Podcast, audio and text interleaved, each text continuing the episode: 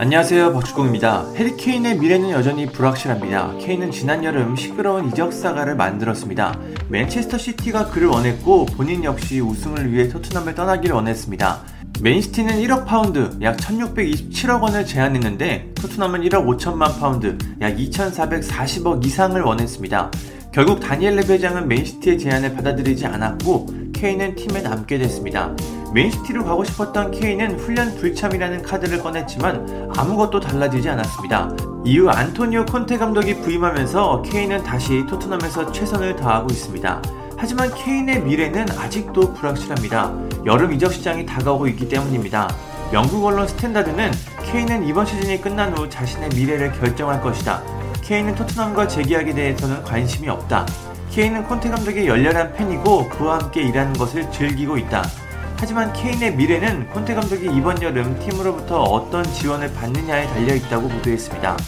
즉 콘테 감독이 이번 여름 토트넘으로부터 확실한 지원을 받지 못한다면 팀의 미래가 없다고 판단하고 이적을 생각한다는 것으로 보입니다. 케인은 누구보다 우승을 원하는 선수입니다. 인터뷰마다 우승에 대한 열망을 전했는데요. 하지만 팀의 상황이 그를 돕지 못하고 있습니다. 지난 시즌 리그에서 득점왕과 도움왕을 모두 차지하는 놀라운 활약을 보여줬지만 팀은 리그 7위에 머물렀습니다. 챔피언스 리그, 유로파 리그 출전은 불가능했고 신생대회 유로파 컨퍼런스 리그에 출전했습니다. 유럽 클럽 대항전이라고는 하지만 챔피언스 리그 결승까지 진출했던 토트넘 입장에서는 참 아쉬운 대회였습니다. 토트넘은 이 대회에서 코로나19로 인해 경기를 치르지 않아 몰수패를 당했습니다. 아무튼 케인은 여전히 자신의 미래를 확실하게 결정하지 못했습니다. 주변의 상황도 복잡한데요. 최근에는 맨체스터 유나이티드와 연결되고 있습니다. 파리 생제르맹을 이끌고 있는 마우리시오 포체티노 감독이 맨유에 뜨거운 관심을 받고 있는데 그가 맨유 지휘봉을 잡으면 케인을 영입할 것이라는 이야기가 계속해서 나오고 있습니다. 현재 맨유의 공격진을 보면 케인이 필요해 보이긴 합니다. 호나르는 예전에 비해 기량이 떨어졌고 에딘손 카바니는 팀을 떠날 것이 유력한 상황입니다. 그린우드는 여자친구와 관련해 불미스러운 일에 휘말려 현재 선수 생활 자체가 끝난 것으로 보입니다.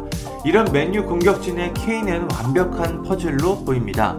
그럼 현실적으로 케인이 토트넘을 떠날 수 있을까요? 그건 레비 회장의 선택에 달려 있습니다.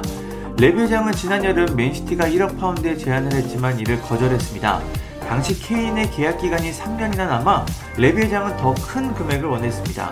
그리고 이번 여름이면 케인의 토트넘과 계약 기간이 2년 남게 됩니다. 현실적으로 토트넘이 케인을 처분해 큰 이적료를 얻을 수 있는 적합한 시기입니다. 케인도 해외 진출보다는 프리미어리그 잔류를 선호하고 있습니다. 현재 케인은 프리미어리그에서 171골을 넣으며 역대 득점 7위에 이름을 올리고 있습니다. 6위는 티에리 앙리로 175골, 5위 프랭크 램파드 177골, 4위 세르히오 아게로 184골입니다.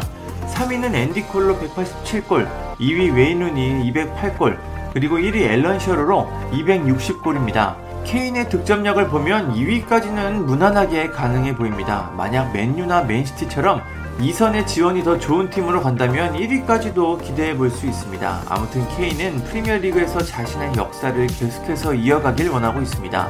케인의 미래는 어떻게 될까요? 이번 시즌이 끝나고 토트넘이 어떤 성적표를 받는지 그리고 토트넘이 콘테 감독에게 어떤 지원을 해주는지에 따라 케인의 선택이 달라질 것 같습니다.